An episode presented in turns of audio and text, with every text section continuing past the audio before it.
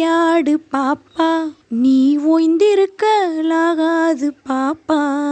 ஓடி விளையாடு பாப்பா. நீ ஓய்ந்திருக்கலாகாது பாப்பா. கூடி விளையாடு பாப்பா. ஒரு குழந்தையை வையாதே பாப்பா.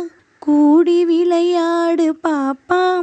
ஒரு குழந்தையை வையாதே பாப்பா. ஓடி விளையாடு பாப்பா. நீ ஓய்ந்திருக்கலாகாது பாப்பா. பாலை பொழிந்து தரும் பாப்பா. அந்த பசு மிக நல்லதடி பாப்பா. பாலை பொழிந்து தரும் பாப்பா. அந்த பசு மிக நல்லதடி பாப்பா. வாழை குலைத்து வரும் நாய்தான். அது மனிதருக்கு தோழனடி பாப்பா. வாழை குலைத்து வரும் நாய்தான். அது மனிதருக்கு தோழனடி பாப்பா. ஓடி விளையாடு பாப்பா. நீ ஓய்ந்திருக்கலாகாது பாப்பா. உயிர்களிடத்தில் அன்பு வேணும். தெய்வம் உண்மை என்று தான் அறிதல் வேணும். உயிர்களிடத்தில் அன்பு வேணும். தெய்வம் உண்மை என்று தான் அறிதல் வேணும். வைரமுடைய நெஞ்சு வேணும். இது வாழும் முறைமையடி பாப்பா. வைரமுடைய நெஞ்சு வேணும். இது வாழும் முறைமையடி பாப்பா. ஓடி விளையாடு பாப்பா. நீ ஓய்ந்திருக்கலாகாது பாப்பா. ஓடி விளையாடு பாப்பா. நீ ஓய்ந்திருக்கலாகாது பாப்பா.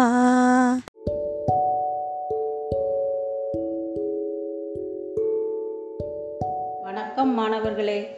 மகாபாரதத்தில் முக்கிய கதாபாத்திரமான கர்ணன் குந்தியின் மகன். ஆனால் விதிவசத்தால் தேரோட்டியான அதிரதன் ராதையின் மகனாக வளர்ந்தாள். பிறப்பால் சத்திரியன் அதாவது அரச குலத்தைச் சேர்ந்தவர் வீரத்தில் சிறந்தவர். இருந்தாலும் கற்க குரு வேண்டுமே. துரோணாச்சாரியார் அவருக்கு ஆசிரியராக மறுத்துவிட கிருபாச்சாரியரிடம் கற்க ஒரு நாள் அதிகாலையில் செல்கிறார். மாணவர்களின் திறமையை சோதிக்க வானத்தில் பறக்கும் ஒரு பறவையை குறிபார்த்து வீழ்த்திச் செல்கிறார் குரு. பாண்டவர்களும் கௌரவர்களும் வந்திருந்தனர். அர்ஜுனன் ஒரே அம்பில் பறவையை வீழ்த்திவிட்டு தேரேறி போய்விட்டார். இப்போது கர்ணனின் முறை. அம்பை நானில் பூட்டியாயிற்று ஒரு கணம் பறவையை வானில் குறிப்பார்த்தவர் வில்லையும் அம்பையும் கீழே வைத்து விட்டார் மிகச் சிறந்த வில் வீரனான கர்ணன் அப்படி செய்தது குருவிற்கு அதிசயம். காரணம் கேட்கிறார். குருவே இது மிகவும் அதிகாலை நேரம். இந்த நேரத்தில் ஒரு பறவை விண்ணில் பறக்கிறது என்றால் நிச்சயம் தன் குஞ்சுகளுக்கான உணவை கொண்டு போகிறது என்றுதானே பொருள். இப்போது என் திறமைக்காக அதை கொன்றுவிட்டால் நான் வீரனாவேன். ஆனால் அந்த இளம் குஞ்சுகள் அனாதை ஆகிவிடும். எனவே நான் கொல்ல மாட்டேன் என்றார். கலங்கி போன குரு கர்ணா நீ கற்றது வித்தை அல்ல வேதம் என்று பாராட்டினார்.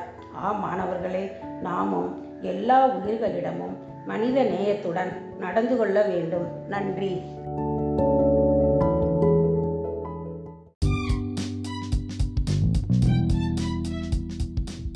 வணக்கம். இந்திய குரல் விளக்கம் கூறுபவர் ஏழியல் மாணவி பா. மீனாட்சி. அதிகாரம் பதினான்கு. ஒழுக்கம் உடைமை. குரல் எண் நூற்றி முப்பத்தி மூன்று ஒழுக்கம் உடைமை குடிமை. இழுக்கம் இழிந்த பிறப்பாய் விடும் ஒழுக்கம் உடைமை குடிமை. இழுக்கம் இழிந்த பிறப்பாய் விடும். விளக்கம். ஒழுக்கம் உடையவராக இருப்பதே உயர்ந்த குடிப்பிறப்பின் தன்மை. எனவே நாம் ஒழுக்கம் உடையவராக வாழ வேண்டும். நன்றி.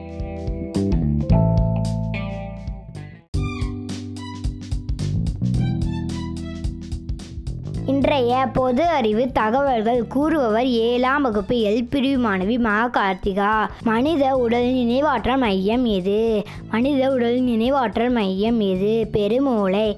மனித உடல் சுவாச மையம் எது? மனித உடல் சுவாச மையம் எது? முகுளம். நன்றி.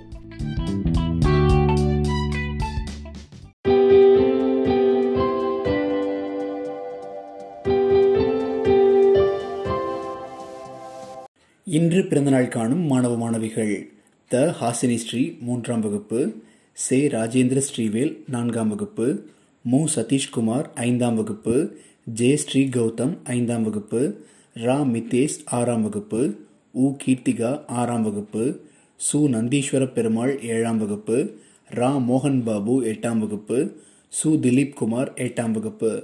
இந்த குழந்தைகள் அனைவருக்கும் நமது பள்ளியின் சார்பிலே பிறந்த நாள் வாழ்த்துக்கள். வாழ்க வளமுடன் வாழ்க பல்லாண்டு.